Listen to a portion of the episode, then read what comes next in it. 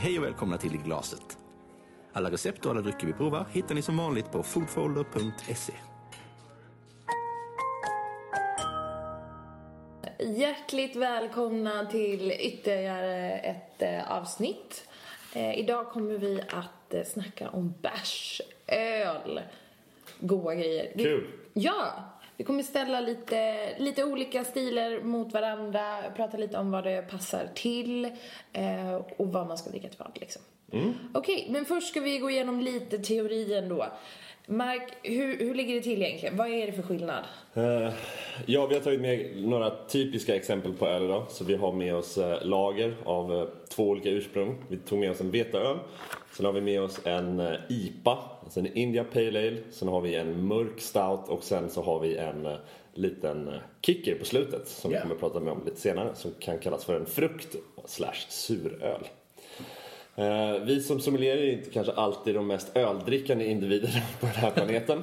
Men vi ska ändå kunna det här i någon mån. Så att eh, vi tar det ganska enkelt i en crash course. Eh, så det här är jästa drycker på sädeslag.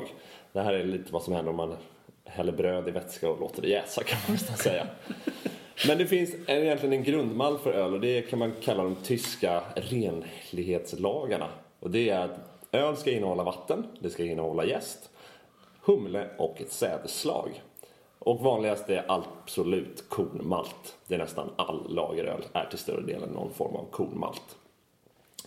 Eh, sen har vi även vete. Och så kan man framförallt rosta den här malten till olika grader. Och det är det som sen faktiskt kommer synas på färgen på din öl.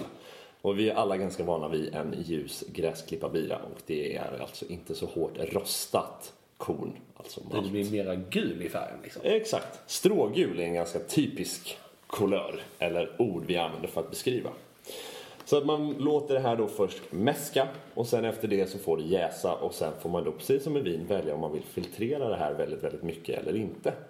Och under jäsningen så tillkommer då även kolsyra som kolsyrar drycken. Precis som det faktiskt sker med mousserande vin. Det blir inte riktigt lika bubbligt, det vet ni, för det är inga champagnekorkar på ölflaskorna i affärerna. Sen kryddar man detta med humle. Ja, humle är det framförallt som ger öl alla deras fruktaromer.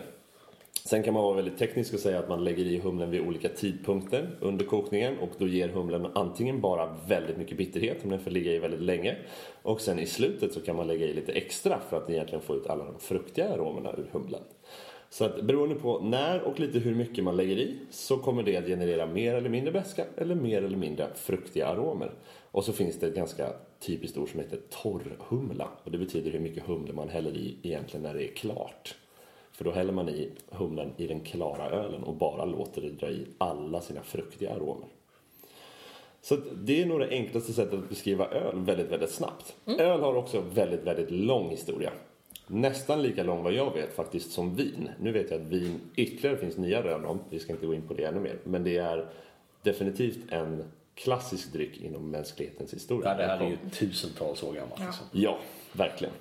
Det har ju varit det som man har druckit för att man inte kan dricka vattnet liksom. Precis.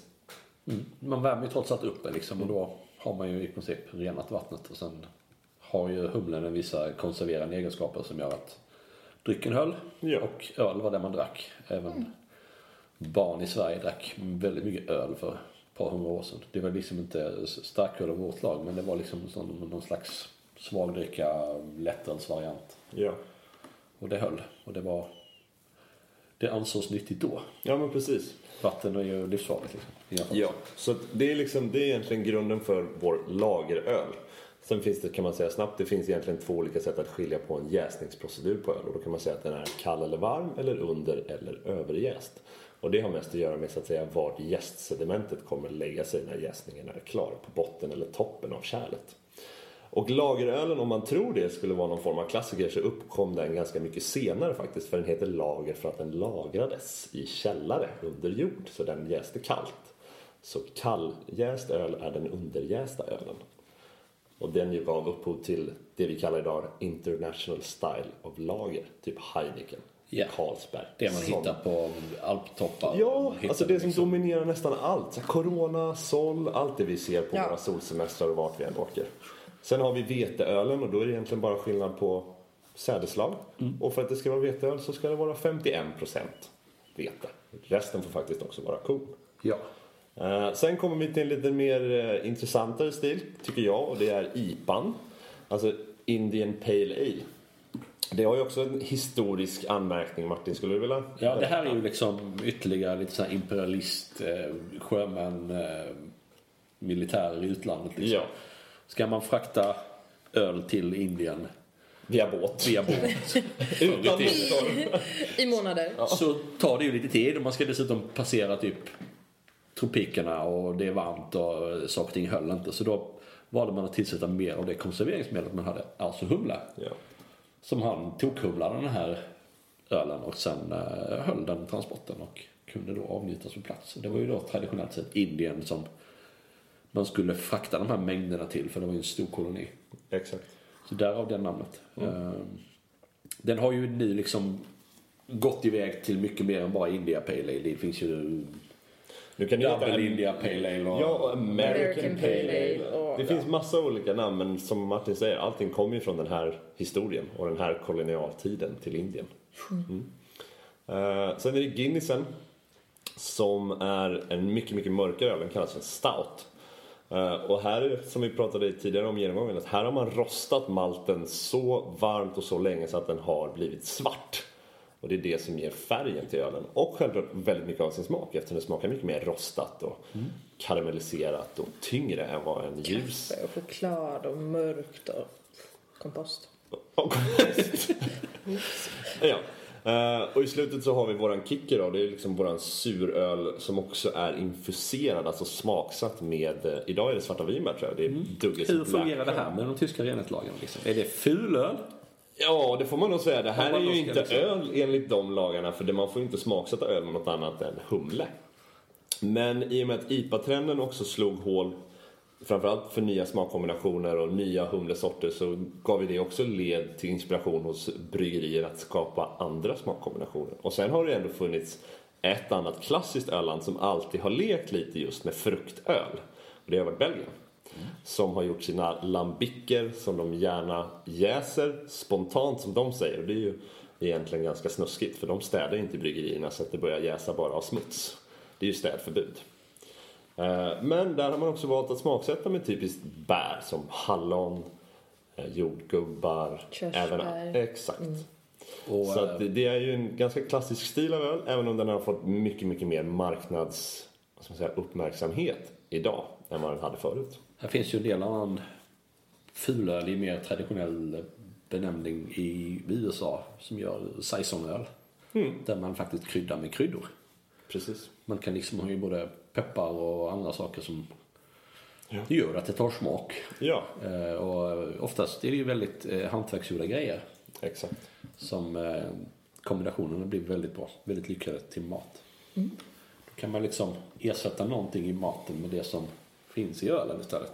Som i det här fallet har man någon traditionell rätt med typ svartvinbär, gelé eller någonting så kan man ju istället ha flytta över den här svartvinbärssmaken i drycken. Ja. Så Och då kommer vi hur ser dagens flight ut? Ja, dagens flight.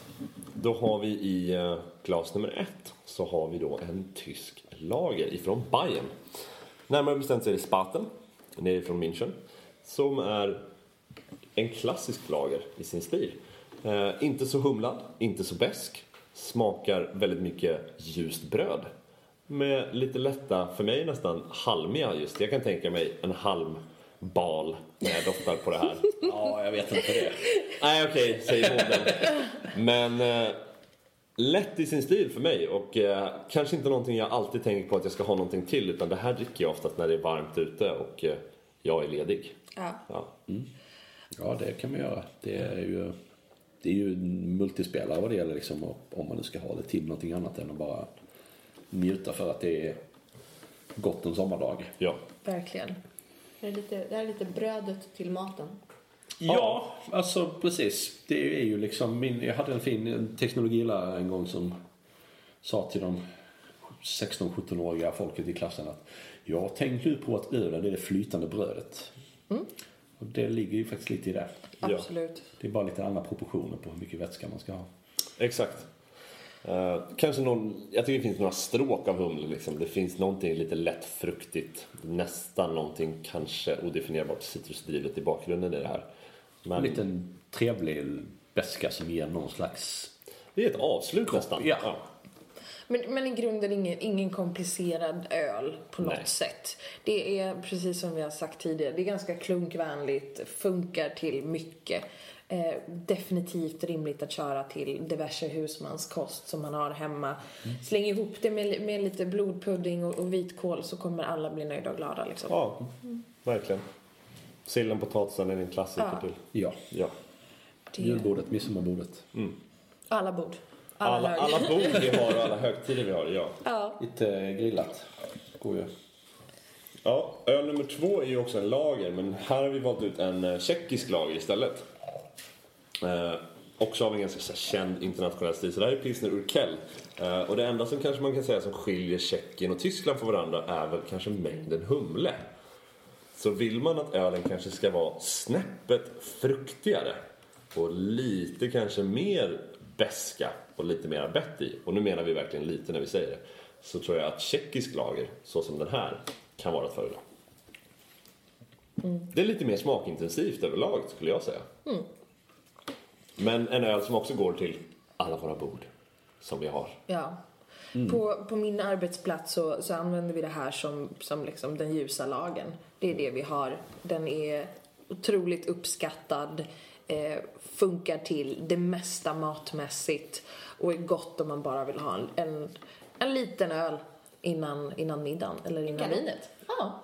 Här kommer vi in på det här pilsner versus lagergrejen liksom. Ja, Eftersom det är tjeckiskt så- och är från Pilsen. är exakt. Så Kallar vi det pilsner.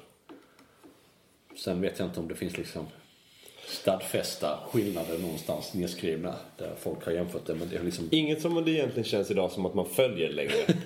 Utan idag kan man eh, säga människan lika gärna jag skulle vilja ha en pilsner som att jag skulle vilja ha en lager. Det är nog nästan synonymt. du hellre en IPA till dem liksom. Ja, då blir de säkert ganska besvikna. Men nej, jag skulle säga att de här två typerna, alltså lager och pilsner, går i princip hand i hand idag. Det var det egentligen en gäst efterfrågan när de ber om en öl på krogen. Men det, är tacksam dryck liksom. Återigen, klassisk husmanskost kommer det här vara fantastiskt till. Ja. Kör en biff alla Lindström eller kör en vegetarisk liksom bönström istället. Så, ja. Ja. Vad funkar det inte till va? Kanske till kryddstarkare mat tror jag det kan vara knepigt. Även om lagen i sig inte är den bäskaste ölen så är det väl den komponenten i öl som, som kan bråka lite med kryddhetta så är det väl beska. Eh, Så vill du verkligen dricka din öl så skulle jag ju kanske till en kryddstark mat välja nästkommande öl i flighten. Och då går vi in på veteöl istället. Ja, eller så går man andra vägen tillbaks till de här internationella, riktigt, riktigt ljusa. Ja. Det är ju en lager i en ännu mer, mindre besk stil liksom. Ja, men precis. Ja, det, här, det här får ni dricka själva, det här klarar jag liksom inte. Nej, det här är inget för en glutenallergiker. nu är vi på Hogarden. Jajamän. Välkänd veteöl. Största skillnaden kanske när det kommer till vete versus korn är väl framförallt hur mycket lättare och friskare tycker jag veteöl alltid upplevs. Det är nästan som att det smyger in sig en syra i en veteöl som egentligen kanske inte finns där. För man har ju inte haft i någon syra i den här ölen men den är lättare överlag och har för mig nästan så här mer blommig och jasminiga uttryck i, eh, i En avslutet. mer basisk känsla. Ja. Men lite flörtigare. Alltså det, det, det finns det där, som, den lilla aromatiken, det lite kryddiga, det är lite, lite sexiga som ligger där på toppen. Liksom. Kvinnliga. Det kan man säga. Absolut. Det här är också någonting som funkar väldigt mycket till den maten vi redan har nämnt. Men som jag... Ja, klassiskt som belgarna gör, dricker veteöl till musslor. Ja. Tycker jag är en jättebra kombination. Helt med dig. Hela helt skaldjurs, eh, vitfisk, Ja, köket är ju fisk, liksom... kakor och liksom... ja, Mm, Fisk och kakor. Ja, fiskkakor. Sju sorters kakor och torsk. Är det belgarna som panerar i brysselkex då eller? gott. Pommes frites och majonnäs och veteöl. Väldigt gott. Kan jag säga. Eh, liksom fryst sejdel med isbitar och mycket citronskivor och veteöl är väldigt, väldigt gott. Det kan ju också vara kul att prova om man, om man känner att man har fastnat lite i sitt lagertänk. Eh, så, så prova gärna den här stilen av öl. Ja. Bara för att, du får ändå en liknande produkt men du får ändå någonting annat, lite mera, lite så. Om du har tröttnat på din champagne, Ja. Gud förbjude, Och Gud eh, så skulle man ju definitivt kunna gå den här vägen. För det här är ju liksom typ direkt översättbart till varandra. Absolut. Jag kan dricka veteöl till blinis lika väl som jag kan dricka champagne. Definitivt. Eh, och just ro, en rolig öl att kombinera just till skaldjur och lite mer havsaromer. Definitivt. Stort användningsområde där. Gärna ha den i mull också. Verkligen. Funkar väldigt bra. Molbärs kan jag väl berätta. Ja. Okej, vad, ska vi, vad har vi nu Matilda? Nu är det öl nummer fyra. Oj, oj, oj. Nu är det eh, Nils Oskar, deras Indian Pale Ale, som står framför oss. Och nu drar vi upp det lite, helt enkelt. Ja, nu måste man inte stoppa ner hela snoken i glaset för att känna något. Nej, eh, det, det ser man ju redan när, när vi kikar på glasen så ser vi att vi, vi får lite mera färg. Det blir lite mera tryck och det speglar sig också i, i, i näsan liksom. Ja. Det händer lite mer. Det här är ju typ vackert bärnstensfärgat. Ja, otroligt läcker färg. Det beter sig väldigt vackert i glaset. Och doftar fantastiskt. Det här var ju någonting liksom jag eh, för 10-15 år sedan började botanisera när det dök upp. Ja, och då fanns det inte mycket. Nej, det dök liksom upp Oppigård och det dök upp lite Dugge så det dök upp lite Nils Oskar liksom. Och så provade man det här lite nya. Och, eh, det Och här är sen kom- väldigt gott. Sen, sen kom liksom hela den här mikrobryggarboomen. Så IPA-trenden som bara har liksom... Sverige gick från typ 10 bryggerier. Jag tror vi hade ruggigt få, alltså tidigt Någonstans 90-tal. Stora. Ja, de ägdes ju egentligen av liksom ett fåtal aktörer. Till att Idag har vi 300. Ja, Jag tror vi... eh, Jag vet att när vi gick i skolan så sa vi att vi var närmare 250 mikrobryggerier. Det, det, Och det, jag, tror vi, mycket. jag tror vi började närma oss ett av de mikrobrygeritätaste länderna i världen. Men det är också kul att det får synas på hyllan på Systembolaget. Mm. Att det, det går att gå runt där i, i diverse, alltså vi är ju, geografiskt sett så är vi från väldigt olika delar av, av landet. Så att till och med på, på mindre systembolag så går det att hitta åtminstone semilokalproducerade eh, Ja, det här är kanske inte det lokalaste i världen. Liksom. Nej. Nils Oskar har ju gått och blivit stora. Ja. Och gör det på ett väldigt bra sätt. Men det finns ju oftast liksom, den lokala ölen finns ju på det lokala systembolaget. Ja, Ja. Och det är där den säljs. Och det är kul att prova. Absolut. Eh, prova ditt lokala öl. Din lokala ölbryggare blir väldigt glad. Ja, och jag måste ändå säga att Nils Oskar tycker jag gör det bra här. För det här känns som fortfarande en ganska så här, klassisk brittisk originalstil av IPA. Där egentligen bäskan inte är... Man pratar ju om, vad är det, bitterness units. Det finns ju en, en, en mätskala för det här som någonstans liksom 2008, 2009. Det var ju, alltså det enda människor gjorde var att göra den, liksom, den bäskaste IPAn som fanns. Det var ju som att det var ett kapplöpningsrace. Det var ju lite som typ The Manhattan Project fast i humle. Eh, och jag menar det nådde väl sin liksom, klimax någonstans och nu känns det mer som att många bryggerier har insett att det handlar inte om att bara för att man har i mer av den absolut dyraste produkten, vilket är humle, så blir inte ölen bättre. Ja, det var väl humlebrist ett tag liksom. Ja, det var det. Eh, Och vi odlar ju definitivt inte mycket humle, i Sverige vad jag vet, så alla köper ju sin humle från andra delar av Europa, typiskt Tyskland. Och ska man göra en mer amerikansk inspirerad så köper man ju från USA eller ifrån Australien och Nya Zeeland. Och vissa har ju gått så långt som att de pratar om att så här, nej men vi köper humle från the northern hemisphere och vi köper från the southern hemisphere. Terroir. Ja men alltså, det, någonstans får man ju vara ärlig och backa för det. Jag menar så mycket som vi nördar ner oss i vin så är det klart att man kan prata om humlens härkomst även där.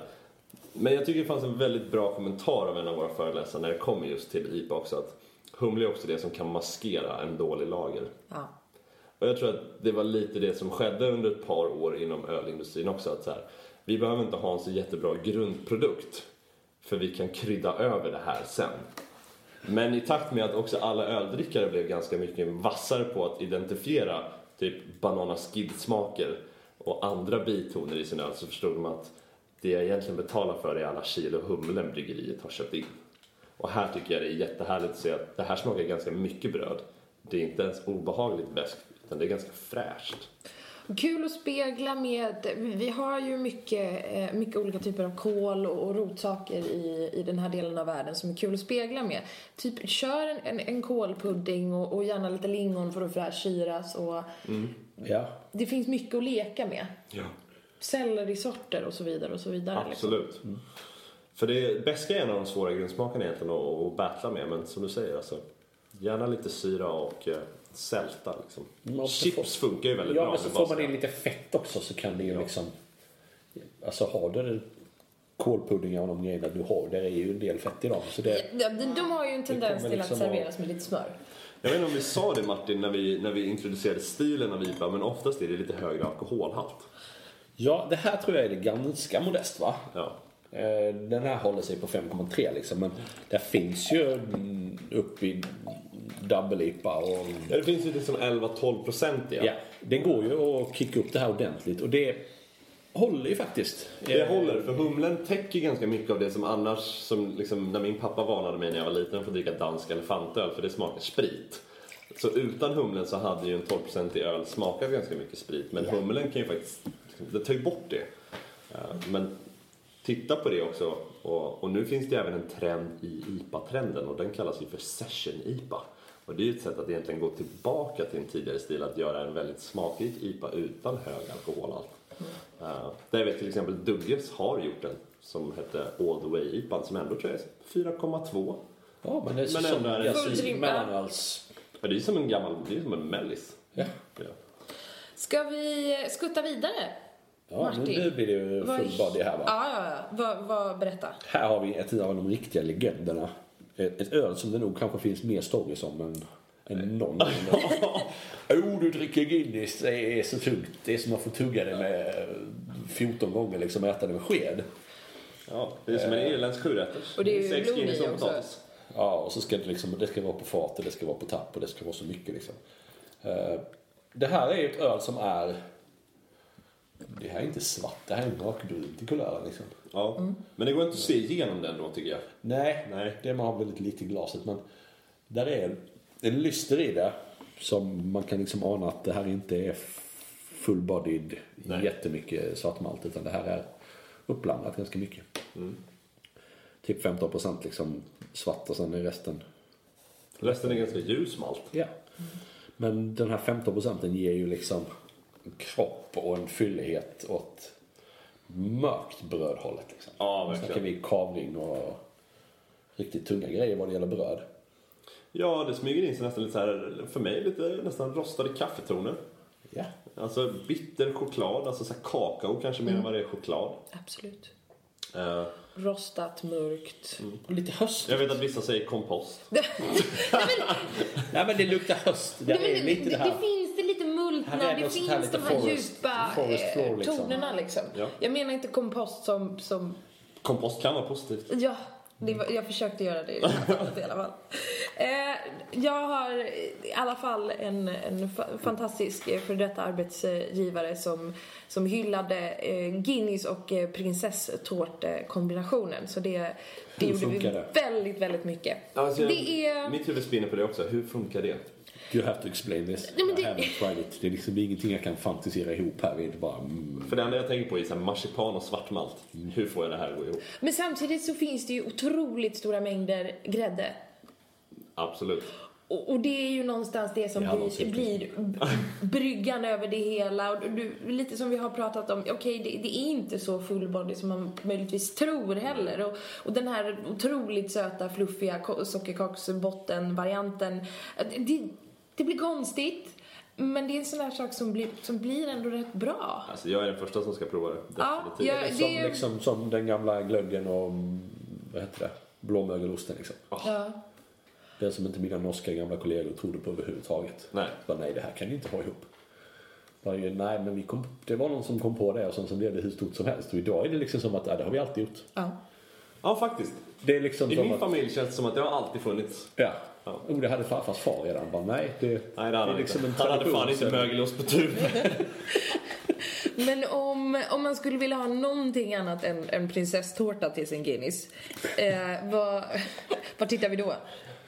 Ja, alltså det är en ganska häftig kombination och vad kan man kalla det en nymodern klassiker? Men det är ju stout och i det här fallet Guinness då tillsammans med ostron. Som är jättegott. Det finns ju någonting, för mig i alla fall och jag tror för många när man provar att det är någonting nästan lätt järnigt, alltså lite mineraliskt i bakgrunden i den här ölen. Och det, det kontra att det finns inte speciellt mycket skarp syra i det här, eller det finns inte det. Även om den inte är söt så kan den plocka upp ganska mycket av de här havssältatonerna i ostronet och funka väldigt, väldigt väl. Hur ska vi ha ostronet liksom? Ska vi ha den rare eller hur? Jag har bara druckit så att säga stout med, alltså egentligen ett naturellt ostron med bara, bara lite citron på. För att jag alltid gillar det. Jag tror att det kan gå väldigt, väldigt väl. Jag vet att det finns serveringar som jag har sett där man faktiskt droppar väldigt, väldigt rökig whisky, ett par droppar, till exempel Islay whisky på ostronet och sen serverar med stout. Och whisky och öl har ju också en väldigt bra synergi med varandra när det kommer till mat. Så där tror jag kan vara en jättekul brygga. Eh, Där får man då verkligen vara väldigt måttsam med whiskyn. Det handlar verkligen om att behandla whiskyn som tabascon egentligen, en, droppar. det, precis, det ska bara vara den sista, sista kryddan liksom. Precis. Det ska inte vara hela ingrediensen. Nej. Ja men det, det är ju ballt. Prova. Prova, Pro- prova det här. Det är ju också ganska bred dryck. Alltså den är ju kraftig och har man kraftiga Ja. mat så grytor det är Absolut. liksom ingen omöjlighet att Nej. dricka Guinness till det om man tycker om att det är lite fylligare. Och vill man, liksom, vill man grotta vidare i whisky och öl så tycker jag att då kan man faktiskt verkligen vända sig mot ett bryggeri som heter Innocent Gun. Som har gjort det liksom som sin trademark att faktiskt fatlagra sin öl på whiskytunnor ifrån Skottland och också jobbar med olika destillerier för att para sin öl med en whisky. Ja, ja, men eh, fortsättning följer på den helt enkelt. Hör av er om ni provar och eh, berätta vad ni tycker. Ja. Nu eh, har har precis hällt upp den nya ölen i glaset och jag kan ju på en gång säga att det här är något helt annat. Det ser inte ut som öl. Det här är, det här Som är väldigt säger. rött. Ja. Påminner väldigt mycket om, om saft eller kanske alltså typ svartvinbärssaft. Ja, ja, lite rosa skum på. Ja. Det här är då alltså, i glaset. det här är Dugges Black Currant. Ekologisk. Ekologisk. Kul. Bra. Eh, Det här är liksom gjort i den här fruktbelgiska stilen liksom. Där man inte bara jobbar med en, en giva av fruktighet utan man eh, tillsätter även liksom laktobaciller. Man får en, en eh, jäsning som får fram sura produkter som mjölksyra i det.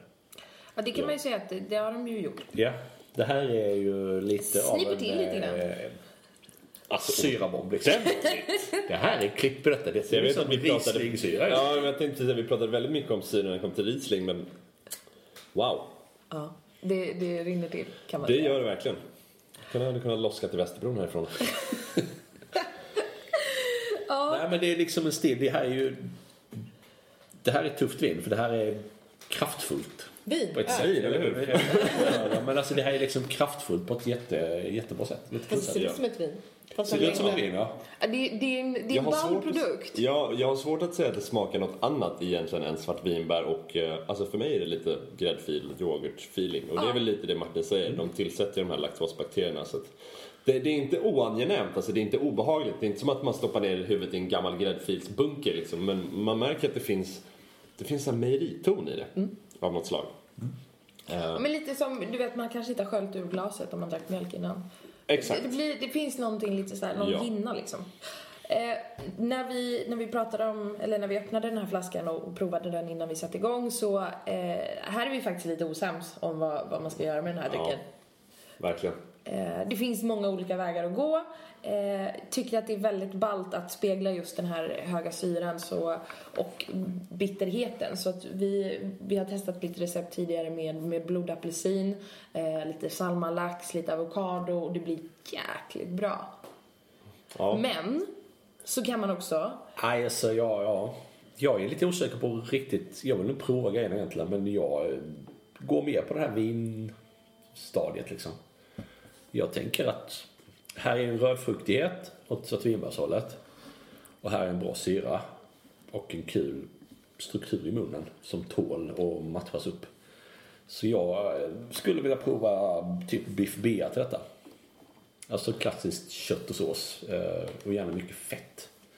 Så då tänkte jag bearnaisesås. Kanske charonsås och få in ännu mer lite sån fruktighet i såsen. Där, där är jag för tillfället. Kanske skulle vilja gå på någon rätt där man också har frukt i. I en gelé eller någonting annat och sen ersätter man det med att dricka det istället. Ja, Alltså möjligtvis som gelén sådär, men alltså jag tror att socker till gelén, liksom till den här helt sockerbefriade drycken, jag tror det blir knepigt alltså. Jag säger, Nej, du tar bort gelén. Ta bort gelén? Ja.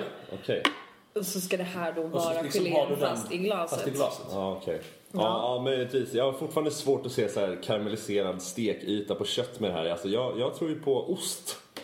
Surprise! Jag tror definitivt att, att ost tillsammans egentligen kanske med bara färska svenska sommarbär kan vara ett av de enklaste grejerna här. Mm. Och få det här att, att gå vägen hem. Eller så får man faktiskt bara dricka det här när man vill bli lite rund under fötterna. Det, det är ju också fullt rimligt. Eh, Kanske en väldigt, väldigt, väldigt, väldigt osötad cheesecake med tranbär. Hade kunnat gå. ja, någon sån här raw food-variant som Ja, är någonting liksom... som jag kan, jag blir friskare så fort jag tittar på den. Ja, ja men det... Det hade möjligtvis. Inte? Jag, jag, och detta liksom. jag tror stenhårt på min blodapelsin, säg vad ni vill, men eh, det... det Okej, en, en dryck som definitivt kanske gör oss alla lite konfundersamma hur man bäst ska använda den, men, eh, men eh, testa liksom. Absolut. Nu har vi faktiskt ett litet ostprov här framför oss. Eh, Så helt magiskt. Ja, Vi sa att det var manchego, eller hur?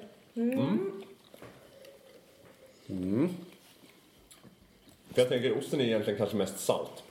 Han kör ju över den. Nu kom det. Alltså de, de går inte väl ihop direkt men de spelar i olika divisioner. Alltså den ena kommer först och sen kommer den. Och det är ganska trevligt så. Okej, jag håller med.